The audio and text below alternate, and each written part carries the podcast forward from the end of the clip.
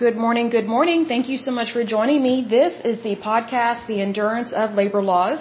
I am your lovely host, Leslie Sullivan, and today is episode 96, and we are going to take a look at the Superfund sites in the lovely state of Kentucky. But first of all, let me give a big shout out to my listeners because as usual, it's always good to see you guys. So here we go. A big shout out to Virginia, Oklahoma, Texas, my lovely neighbor, New York, Florida, British Columbia, Massachusetts, Alabama, Louisiana, and Oregon. Good to see you, Oregon. And then in terms of countries, the United States, the Russian Federation, Canada, and the United Kingdom.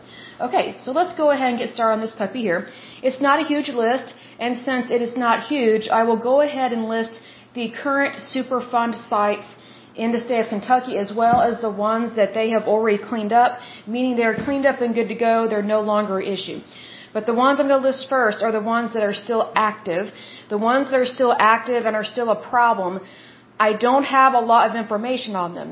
It kind of surprised me on this. So I know the names, the counties, but I don't have the I don't have the dates of when they were listed as a Superfund site and I don't have the information of say, that says what exactly is the problem or what exactly caused the problem. So this this podcast might be a little shorter than others just because there's not much information that I can provide except for the limited information that I do have. But I do think it is important to go ahead and list them because, you know, Kentucky is not the worst state. I'll say that. It's not as bad as New Jersey or California or some of the other states that are up in the Northeast. You know, what's interesting is that the Northeast is where a lot of these Superfund sites that are on the national priorities list are located. Um, I don't know why there are so many toxic sites up in the Northeast. I don't understand that. What's interesting is that the northeastern part of the United States tends to be very liberal. So I'm kind of surprised that the Northeast, the upper Northeast part of the United States has the majority of the Superfund sites, at least that are listed on the national priorities list. And, but yet, it's predominantly liberal or Democrat. They tend to have very high taxation, and they tend to be very overly pro environmentalism. Like, it's not just, hey, I care, I want to help. It's, we're going to tax you, we're going to punish you kind of thing. I just find that very interesting. That's like they overregulate, and it's like their stuff's not getting cleaned up. So, you know, hence, you know, in terms of Kentucky, they're actually doing really good.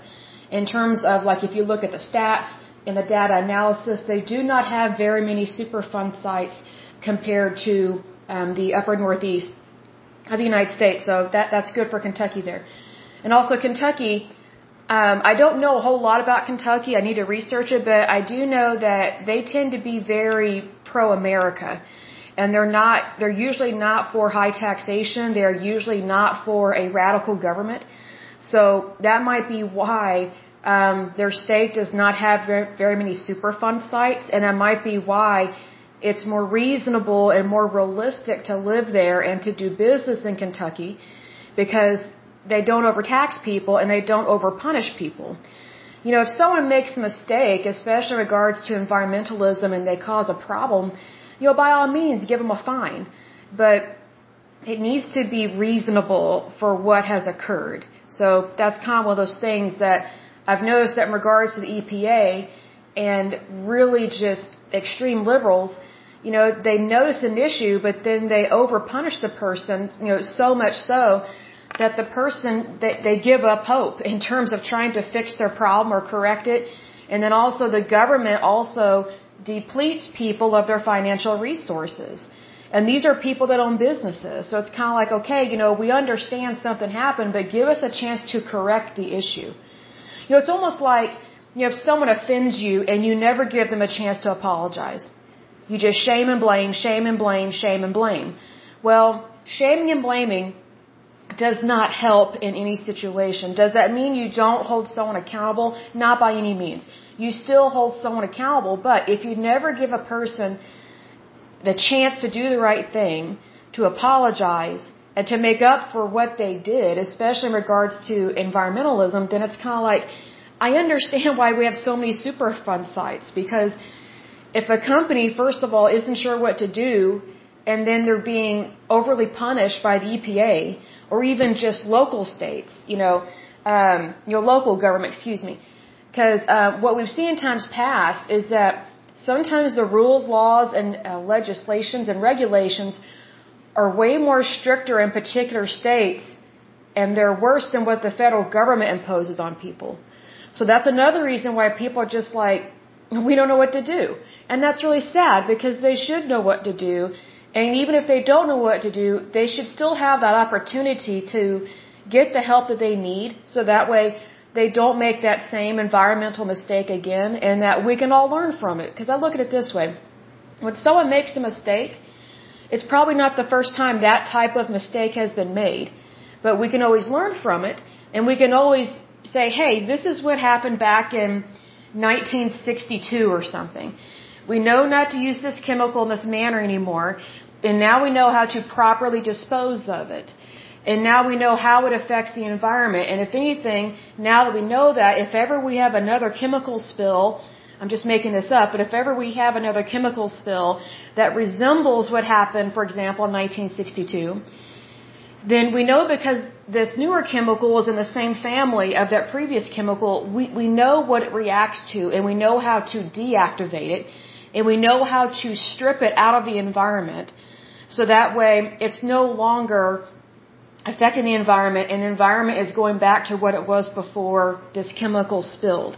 You know, I'm just making all that up in terms of like giving an analogy, an example, but I think that's what we should do. You know, if we notice an issue, you know, it's normal to react. I understand that, but it's way worse to overreact, like hyperventilate. And, you know, I think what's going on right now in terms of our government, especially at the federal level, I just wonder you know, what kind of rules, laws, and regulations are they wanting to pass? Because there are quite a few liberals within the Democratic Party right now, and that really concerns me. I mean, by all means, they have every right to vote. They have every right to speak up about things. Those things are great because those are rights that all of us have, regardless of what party we're in. I just get concerned. Excuse me, I have the hiccups a little bit. Um, I just get concerned whenever they want to overregulate and instead of helping people, they just point out the problems all the time. And it's like they never want the problems to go away. They just want it to continue to be an issue so that way they still have a job and so they can raise taxes. And then make it seem like, oh, people are so stupid, we need a nanny state. Well, we know that nanny states don't work and people are not stupid.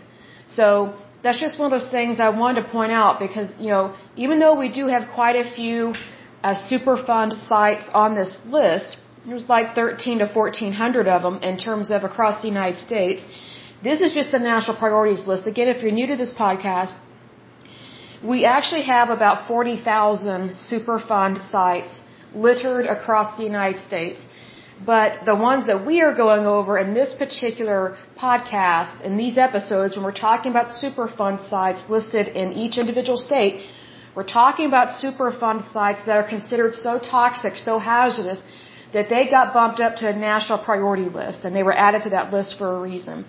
So that's why I get concerned whenever I see that there are Superfund sites that are still on this list, but yet these Superfund sites were added to this list back in the 80s, which is when the Superfund uh, law or act was created, and they created this list to try and implement cleanup meaning that all of these Superfund sites, most of them were already there way before the 80s. Some of them go back to the 30s, 40s, 50s, and 60s. And the reason why they go back so far is that before the EPA was created, you had all these different federal agencies that were not talking to each other. And they were each trying to do their own thing, you know, kind of have their own implementation of how to handle these different areas. And you know, that can be a good thing and a bad thing. It's a good thing because you have agencies that they want to help and they're being, um, you know, they're acknowledging that there's an issue. But it also kind of turned into a competition, kind of like a turf battle, almost like what we've seen in these labor unions. And then when there's a turf battle, it's like nothing gets done, which is what was happening. I do think some things are being done, but not a lot. And so the public really spoke out, especially in the 60s, about these toxic sites that are being, you know, that are very hazardous to neighborhoods, to people. You know, so it really got the attention of our federal government because there were already things happening at a state level. And so what President Richard Nixon did was he brought about the EPA. He created the EPA. And he made it a federal agency that specifically handles environmental issues. Because prior to the EPA, if, if we go back to what we discussed previously, prior to the EPA, let's say for example, a Superfund site or a toxic site is identified. Prior to the EPA being created, that agency, the way that the issue got divided up would be what is it affecting? So if you have a federal agency that focuses on agriculture, then that Superfund site or that hazardous site would be identified and be given as a responsibility to the agriculture department. Let's say there's a, a toxic hazardous site that affects the ocean. Well, prior to the EPA, if there was a toxic hazardous site that was identified as contaminating the ocean, it would go to the federal agency that handled oceans or waters or canals or rivers. So, but it just wasn't getting done and things were not being um, completed in a timely manner. And also, I'm not really sure if they knew what to do just because they had never handled this before. So just remember that you know, just because our federal agencies way back in the day, and even today, but way back in the day, just because they did not know necessarily how to handle these doesn't mean they were stupid or incompetent. Although, although I'm sure there were some not bright people working there, because if they're having, you know, territorial battles, you know, TIF battles about territory, then, you know, obviously that's not very smart and educated to do that. But what I'm saying is that you know, when something is new for someone, it's new. And when something is new, that means they may not know exactly what to do the first time, but come the second or third or fourth or fifth time they have to deal with something, they, they they've got it down. It's almost it's almost like when you're teaching a child how to write their name, which I'm surprised if they're even doing this anymore in schools because they rely way too much on computers and it's so stupid. But you know, when a child is learning to write, you know, at first their penmanship is horrible, right? But the more they do it, the more their penmanship improves, which is why, side note, I believe that all children should be taught how to read and write their name. And read and write the English language. In print and in cursive. It's very important because now we have a bunch of kids, it's almost like they're illiterate without their phone or computer. It's crazy.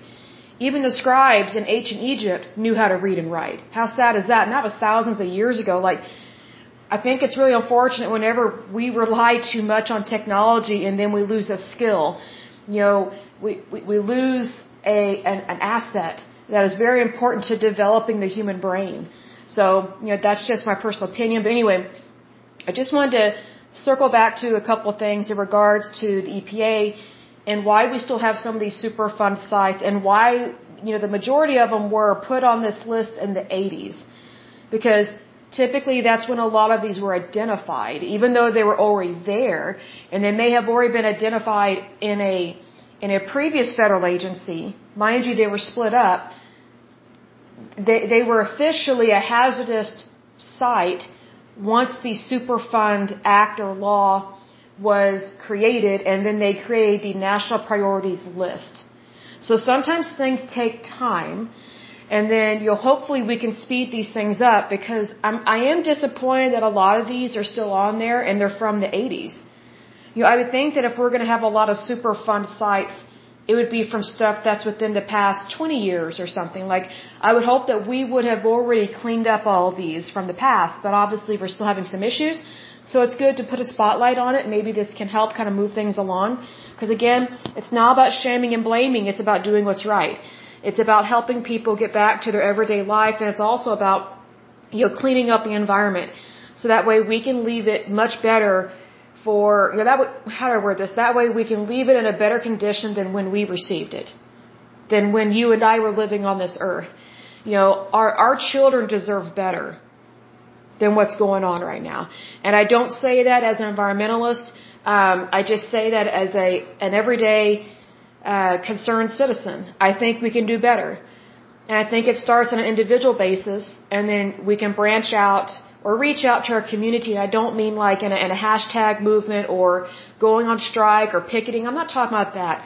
I'm talking about just having a, a genuine care for something, having a genuine interest, not trying to shame and blame, not trying to get on the news and have like a YouTube channel or, or get on social media and be like a a wealthy YouTuber or something, which nothing against people that are wealthy and, and have a YouTube channel, you know, go for it, that's great. But here's the thing. There's an appropriate way to handle this stuff and a very inappropriate way to handle this stuff. So I want to make sure that everything that we do on this show is always appropriate, always respectful, always kind, always genuine, because that means a lot to me. Very much a lot to me. Because I think more can be done when you're kind to people. That doesn't mean you look the other way. That doesn't mean you make excuses. It means that you're kind. Especially when you're having to deal with, with a touchy, um, sad situation. Because it very much saddens me that we still have these issues uh, going on within our environment and within our country. Because I love, I love my country. I love the United States. It's, it's the most beautiful country on this planet. You know, I mean, people move here for a reason. They leave other countries because they want what we have here. I would think that if people want to come here, then we need to make it a priority even more so to make sure that we're doing everything we can to keep it good and clean and get it back to nature. You know, get, I don't mean like do away with cement and bridges or something like that. I'm not talking about that. I'm talking about doing what we can to, to give nature a chance to grow and to bloom.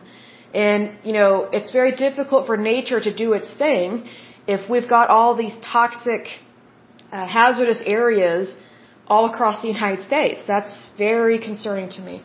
But anyway, let's go ahead and get started on this puppy. So the first one that is located in the state of Kentucky is called Airco.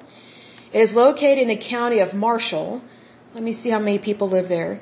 It says they have 31,659 people living there. I do not know uh, what the reason is for this one or the date that it was added to the list. So we'll move on to the next one. The next one is BF uh, Goodrich. Let me see if it gives me anything. It says the Goodrich Corporation, formerly the BF Goodrich Company, was an American manufacturing company based in Charlotte, North Carolina. It was founded in Akron, Ohio in 1870. Let's see here. I guess they have a site here in Kentucky.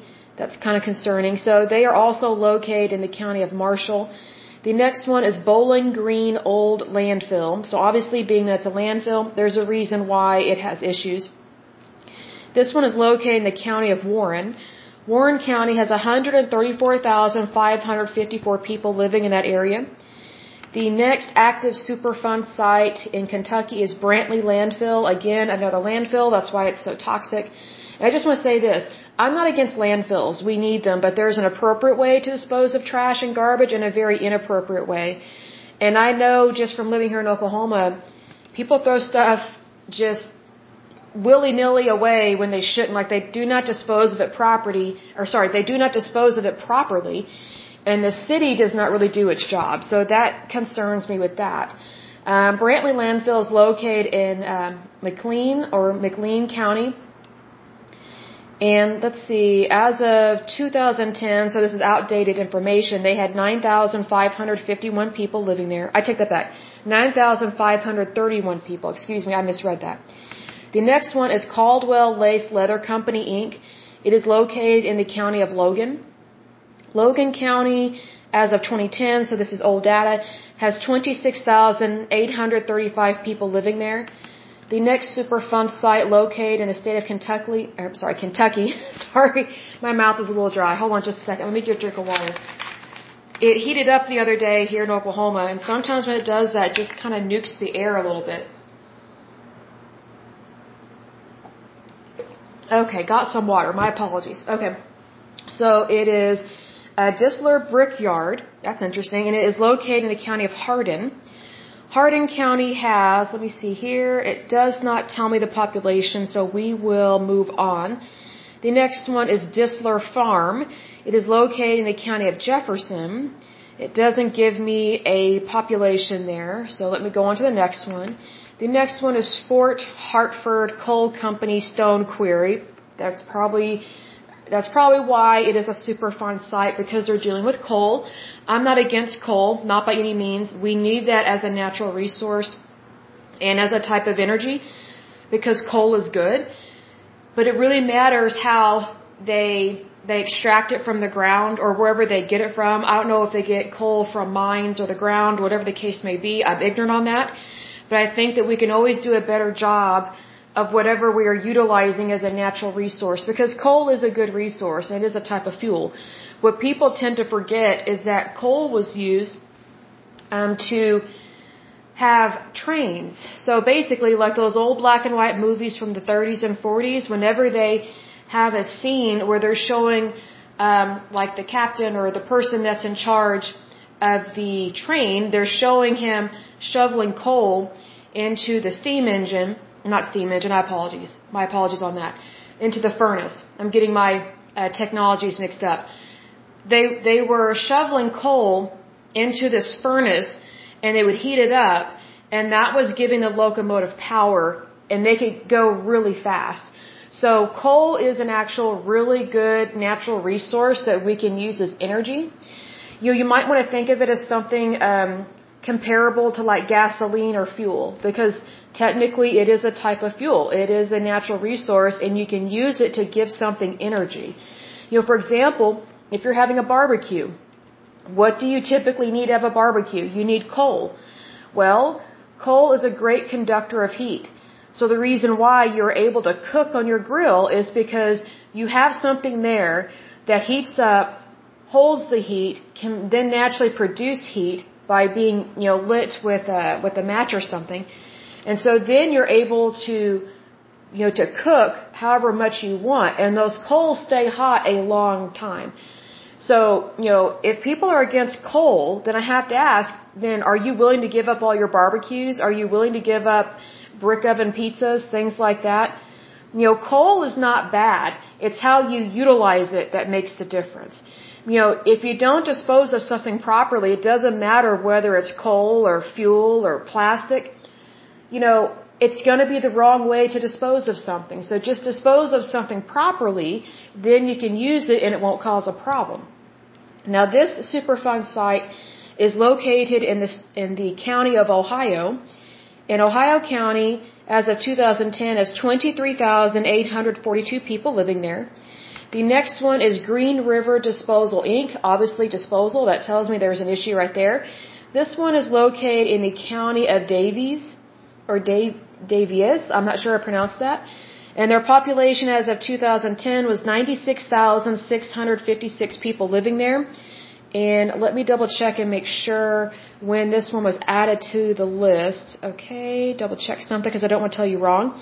Okay, so this one was added to the list August 30th, 1990. The next one located in the state of Kentucky is Maxey Flats Nuclear Disposal. So obviously a problem there because it's nuclear and they're disposing of something. So here's the thing. Nuclear power or nuclear, anything to do with nuclear energy or um, anything anything to just do with anything nuclear. I'm just going to make it a broad statement, blanket statement, which I usually don't do, but I'm going to do it in this case. Um, the word nuclear has been totally misused and has been demonized by crazy environmentalists. Nuclear energy and anything to do with that is such amazing technology. It is absolutely vital that we not throw that knowledge away. You know, it's almost like, you know, with our kids, you know, if they're not being taught how to read and write their name, they're not being taught how to print their name and print their name in cursive or write their name and print in cursive, you're losing a skill there. Okay? It's the same thing with to deal with nuclear energy. Nuclear power plants are amazing tools to have. They provide so much energy at a fraction of the cost. Like whatever your electric bill is, let's say it's $300 a month, which is insane, but uh, some people do have to pay that price. That's probably based off of electricity. If we had more nuclear power plants in the United States, your bill would maybe be 30 to $50 a month as opposed to 300. It is amazing technology. We just need to make sure that A, we know what we're doing and we know how to dispose of something once we're done using up anything that is nuclear energy. Because whatever you use it has waste associated with it, just like coal. So for example, if you have a barbecue and you've just lit up some coals, you know, when you're done barbecuing and your coals are now cool, guess what? You probably have a lot of ash. Well, ash, you, you have to dispose of that properly, right? Hopefully most people do. It's the same thing with nuclear power plants. They know how to, how to dispose of that properly. They do know, but in instances like Maxey Flats nuclear disposal, obviously something happened and probably from back in the past. Oh, and I'm correct on that. So it says here, I'm looking it up, it says the Maxey Flats low level radioactive waste disposal site is a Superfund site in Kentucky which served as a disposal site for low-level nuclear waste from 1963 to 1977. Okay, so here's the thing. We were already aware of nuclear energy just based from, you know, World War II when we developed the nuclear atomic bomb, right? Or we developed the atomic bomb, excuse me. So, here's the thing. It's like what I've said before. Whenever we are learning something new, mistakes are going to happen. This would be a perfect example of a mistake. Okay? But it's a disposal site. It's not even a nuclear power plant. It's a disposal site. So, but it goes back to 1963 to 1977. So just think about this. The atomic bomb was a, was invented in the 40s, right? And that's one of the main reasons why we won World War II. So it's not that far out from you know 1945 when the war ended to 1963 to 1977 and then the EPA was created in the 70s under President Richard Nixon. So even though that may seem like a lot of years to you and me, in terms of technology, that's just a fraction. Because here's the thing, again, at one point everything is brand new and we're learning about something as we go along. So over time, we're learning how to dispose of stuff properly. And you might be thinking, well, nuclear is just all bad. No, it's not. It's actually very good. And I'll give an example. You know, we have seen a lot of Superfund sites that were a problem and are a problem because of like wood treatment plants. Wood treatment plants go back to like the 1800s. Like it, that technology is not new, but how they do it is new and how they dispose of stuff properly is new. So yes, there's a technology there, and it started in its infancy years ago, probably hundreds of years ago, right? In terms of like wood treatment plants and things like that. So, but here's the thing. When you learn something new, it's just that, it's new. So you develop a process. You have policies and procedures that you develop over time. That's why a lot of these, especially these wood treatment plants, that's why they, you know, they may have been started in the 30s or 40s, for example, but they may have been bought and sold, bought and sold to other people. But then they're like, wait a second, what's going on with the waste, you know, the byproduct? So here's the thing, there were a lot of things that were done in the 30s that they identified in the 40s. Hey, we can't do that anymore. There's a problem. Well, guess what? There were things that were done in the 1940s that, you know, now we're in the 1950s, like, wait a second, we can't do that anymore, let's make this process better. So it's almost, you have to look at from a point of view of almost like, maybe every five to ten years, they reevaluate things. And they're looking at like, hey, how can we make this better? But then fast forward to today, we have a very rapid rate of identifying issues these days. I think we can all agree on that. The, the technology that we have and the industries that we have, like the current industries that we have, especially within the United States, they are very good and very experienced, very professional, very educated in identifying issues almost from the get-go. Because we have that technology. But back in the day, they may not have always had the technology that we have. In fact, they did not.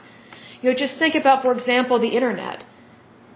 You know, the, the internet now can be accessed even when you're way out in the boonies working on a rig. Whereas, you know, let, let's say, for example, the 1950s or 60s, we didn't have internet. And let's say you're working out on an oil rig and there's an issue that happens, you have to report that in. You have to leave the site and go call somebody or go report something. Like, just think about how long it takes to report something during these time frames. Whereas today, everything is instant. So I think that we need to remember that just because something is instant and easy for us It was not instant and easy for these people back then. That's my point with this. Because whenever you have to go back in time and look at something, especially, you know, if it's like two or three decades ago, there is so much technology that is invented within that time frame and patents and things like that. Maybe as an additional podcast episode, we'll look at all the different inventions and patents over the years because it's really fascinating. Because people think of new things all the time. So number one, don't ever sell yourself short. Number two, just remember things can change in a second. So don't ever give up. And always try and look at things from a positive point of view. Which is what I'm trying to do from this. Even though I don't like the fact that, you know, things were not done to the, to the best of one's ability, so to speak, in terms of this, um, the Maxey Flats low level radioactive waste disposal site, big old long title. But I do know that 99%, you know, they did the best that they could at the time, considering what they knew to be true at the time. The knowledge and the education and the technology that they had at the time. You know, for example, if you want, if you want to really dive into that, what's really neat to do is to watch television shows that came out during that time frame. Like for example, there is um oh well, Perry Mason's a really good show. It's from the 50s and 60s. And then there is Columbo. That one's really good. And then there's uh Rockford Files. Uh what's another really good one? But but shows that were current at that time. It's so cool because you get to see different cities and states you know, they're filming on site, just like, you know, people are filming on site today. So you get to see, like, for example, you know, like, you know, like what, you know, how do I describe this? Like what, um, New York City looked like back in the day in the 60s and 70s. You also get to see what Los Angeles looked like back in the day. But also, you get to see, you know, like if they're investigating some kind of crime, you get to see what kind of technology they had, even for the police back then. You know, how did the police, you know, handle different cases, things like that? Because what you have to remember is that these shows I just mentioned and a whole bunch of other shows that I'm prob- probably leaving out, you know, they, they were, they were doing a show and, you know, showing America, hey, this is the current technology that we have and we're going to include this in our show. It wasn't like to promote technology. I'm not saying that. I'm just saying that the way they made their show realistic was they showed how things were actually done during that time because that was their current daily life, if that makes sense. Oh, there's another one, uh, Quincy M.E. That one's really good, if I didn't already mention that one. And that is Quincy Medical Examiner. Excellent show. There's only a couple episodes I did not like, but it was so cool to watch that show because, just from a medical point of view, you get to see what hospitals looked like back then how nurses dressed, how doctors dressed, because these days you can't hardly tell who's a nurse and who's a doctor because everybody wears scrubs. And I think that's one reason why some nurses think they are the doctor. And I'm like, no, you're not. if you don't have MD after your name, it's very unlawful and unethical for you to act like a doctor. You know, it's very concerning to me. But you also get to see, like, how did they deliver bad news to a patient or a family member? And then what did the ambulances the ambulances look like back then? Excuse me. Sometimes I have an accent being here in Oklahoma, so when I try and when I do my podcast, I try and not have a twang, I guess, whatever the word is. Texas has more of a twang than Oklahoma, but sometimes we, we do have an accent that comes out. So I hope that just makes you chuckle, you know. But anyway, um, and also another thing in regards to Quin, Quincy M.E., medical examiner, you, you really get to see that the medical examiner was used way more back then on site at car wrecks. Whereas today, they're not hardly used at all at on site car wrecks. Because, you know, oh, another one, what's it called? Um, is it Rescue? Not Rescue 911. That's a good one as well. But there is, um, oh, I just thought of it. Well, it's, it's another show. It's similar to Chips. Um, what am I thinking of? It's the one where these two guys are paramedics and um, it's a really good show. And what's what's neat is that they're they're actually working in conjunction with firefighters. Because I think what we forget is that back in the day, we didn't have ambulances.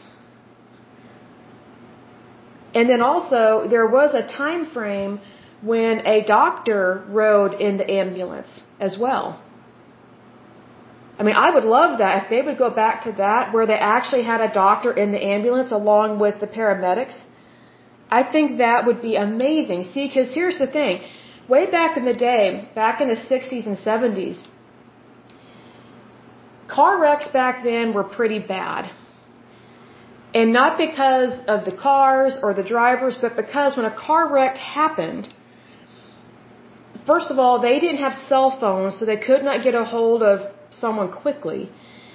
And most of the time, they would send what I call a funeral parlor car to the site. Because if the police were there, you know, the police would show up and sometimes they would kind of have to say, hey, we're not sure if this person's going to make it. So most of the time, they sent like the funeral parlor car because there was nothing they could do at the actual site of these car wrecks way back in the day. So, you know, for example, you know, EMSA, you know, we used to not have EMSA. We used to not have ambulances. Also, we used to not have IV bags that they would administer to you um, at, at the site of the accident. That's why there were typically, you would typically have the medical examiner that would show up because they are a doctor. And then you would also have the funeral parlor people show up. Just because a lot of times the, the doctor or a ambulance could not get there in time to the site of the car wreck because, you know, we didn't have cell phones and you're having to rely on the police and the hospitals to be able to communicate with each other over radio or possibly telephone and just think about that technology way back in the day in the 60s and 70s. So I know that's kind of a long, long example, but for sure go back and rewatch some of those shows or watch them if you've never watched them before because you will see what life was like back then in America and how much technology and procedures and things like that have changed. You know, if modern medicine has advanced as much as it has, then we have to acknowledge that the technology in regards to nuclear power has also advanced and changed and gotten better over the years. So that's one reason why I'm not a big fan of these extremist environmentalists because they don't understand advancements in technology. That's what I was talking about, where I'm not a fan of these crazy liberals within these federal agencies, especially within the EPA, where instead of helping people, they just shame and blame. Like all they do is focus on the problem. But if all you ever do is focus on the problem and you don't ever go towards a solution, then guess what? You will never correct the problem and you will always continue to have the same issues and you will never move forward. I mean, it's no different than when you go to therapy or something. You know, let's say you go see a therapist, and all you ever do is talk about, like, I'm going to use an example um, that it's not my life by any means, but say, for example, you're married and your spouse cheats on you. If all you ever do is complain, complain, complain about your spouse cheating on you, and I understand that's horrible, but here's the thing. Let's say you're divorced. Your spouse has moved on. They're, they're dating or married somebody else, but yet you're still hurt and broken in your sadness. Okay, yes, I understand you're hurt and broken in your sadness, but at one, you know, at some point, you have to go, I'm moving on. You have to address what you can control and what you cannot control. You cannot control someone else's behavior, especially if they cheat on you. But what you can control is you can control your mind, your will, your emotions, and you can also control the fact that you have the ability to forgive them to forgive them doesn't necessarily mean that you that you tolerate what they did or that you let them back into your life because I think when someone cheats on you, me personally, that's grounds for divorce. Me personally, this is probably being really blunt, but I could never have sex with someone again that cheated on me. That just disgusts me. Because you know, in order to cheat on someone, you have to go through a lot of steps to do that. If you think about it, you have to meet somebody, flirt with them, take off your clothes, and then procreate, right? So obviously it wasn't just, oops, I did it again, you know, like a Britney Spears song or something. You know, th there were a lot of character flaws and a lot of bad mistakes that led up to them cheating on you, right? So needless to say, let's say for example, you, you're still seeing a therapist because you haven't gotten over the hurt. Get over the hurt. Go out there and meet somebody else. See, it's the same thing in regards to situations like this, in regards to the EPA and these Superfund sites, because it's like, If all you ever do is only rely on federal agencies, you're in for a big surprise because they are not the ones you should be completely relying on because especially, you know, whenever the presidency changes from Republican to Democrat, Democrat to Republican, sometimes you get people in there that they want to shame and blame, which usually comes from the liberal left. And it's like, okay, you know, if we were in therapy, would your therapist tell you, oh yeah, just stay on that rut, don't ever look towards the future, don't ever try and change anything? Do you, you know, would you continue to go to that therapist if they said that to you? No, you would not. Because the goal of your therapist is to get you back to where you were before the hurt, but stronger now after the hurt. That's my point. So even though we do have some serious issues in regards to Superfund environmental catastrophe sites in the United States, yes, they're bad, yes, they're not good, but but we can't stay stuck in shaming and blaming and just picking apart different technologies when actually what we need to do is help those technologies move forward. Because just think about in terms of like medical care. Let's say, for example, we we never invented the MRI. Do you have any idea how many people get MRIs in the United States, much less the entire planet, and how amazing the MRI is at diagnosing people? See, that's the thing. If all we ever do is stay stuck and the past was tough, then we never have a brighter and better future. So always move forward is my point. But getting back to this Maxey Flats nuclear disposal site, or Superfund site, uh, it's located in the county of Fleming. As of 2010, Fleming has 14,348 people living there. It was added to the national priorities list June 10, 1986. The next one that is current and active is the National Electric Coil uh, Cooper Industries. It is located in the county of Harlan. Harlan County, it doesn't tell me the population, but it's in the southeastern part of Kentucky. It was added to the national priorities list October 14, 1992. The next one is Paducah, Paducah Gaseous Diffusion Plant. That's interesting.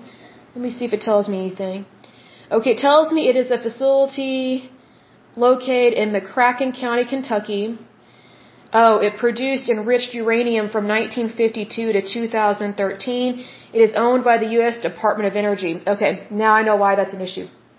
Okay, so again, there's an issue because of the uranium, but at the same time, uranium is actually a good thing, so don't knock it before you know everything about it. So McCracken County, let's see, there are 67,875 people living there, and I do have a little information on this Superfund site. The issue with this one is groundwater contaminated with VOCs. Uh, I've never heard this word, technetium-99 and uranium uranium, thorium, plutonium, and neptunium. I'm not sure how to pronounce that word. My apologies if I mispronounced that. Let's see, those have been detected in off-site sediments and surface water. TCE and PCBs have been found in site on, uh, sorry, on site in the soil. This one was added to the list May 31st, 1994. The next one is Smith's Farm. Uh, it is located in Bullitt County. Bullitt County, it doesn't give me a population, but it's in the north central part of the state of Kentucky. It was added to the list June 10th, 1986.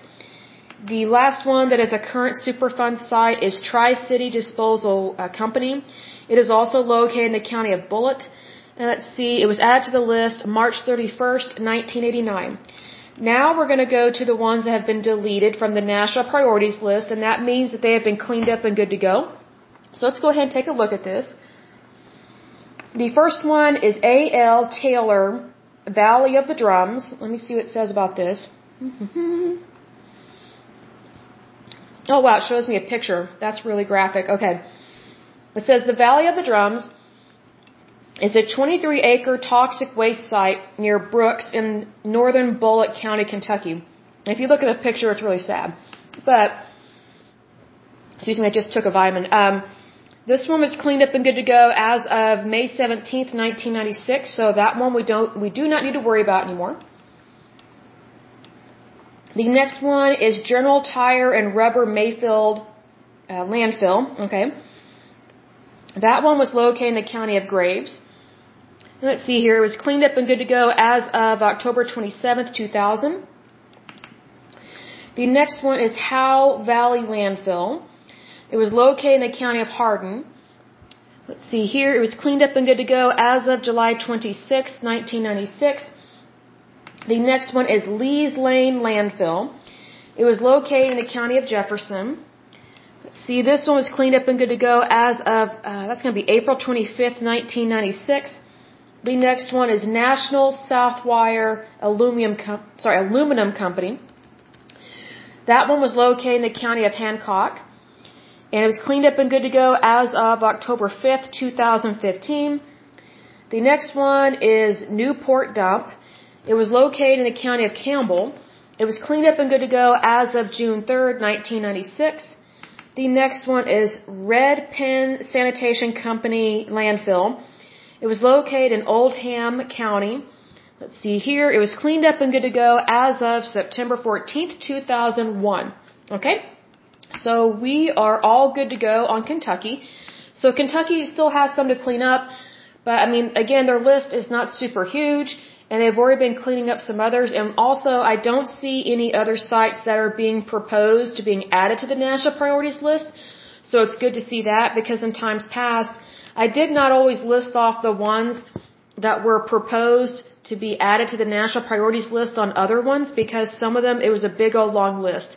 I mean, it probably would have taken two or three hours on some of these podcasts in some of these other states that were proposed for addition to the national priorities list. So I wanted to wait and see if some of those sites, if they do in fact get added. Because sometimes I think what happens is they, they're proposed to be added to the national priorities list, but then if they're not really deemed as bad as what they think, you know, they research it and they say, okay, is, does this really qualify as a national priority? If it does, they add it to the list. If it does not, then they do not add it to the list. So that's why they have a proposed list and then ones that are currently active and ones that have been deleted and they're, they're good to go, they're cleaned up. So sometimes I list the ones that are proposed and sometimes I don't. If it's a big old long list of the ones they're thinking about adding, I don't really see the point in going through a big old a big old long list of proposed sites because that means they haven't made up their mind yet, yay or nay. So it's kind of like I don't want to fuel the flame, so to speak. I would rather than be able to identify, okay, what do we need to do and what do we not need to do, kind of thing. Um, but anyway, um, probably for the next podcast, we will probably either go over another labor union and then, um, or we will go on to the state of Louisiana in terms of Superfund sites. So, but until next time, I pray that you're happy, healthy, and whole, that you have a wonderful day and a wonderful week. Thank you so much. Bye bye.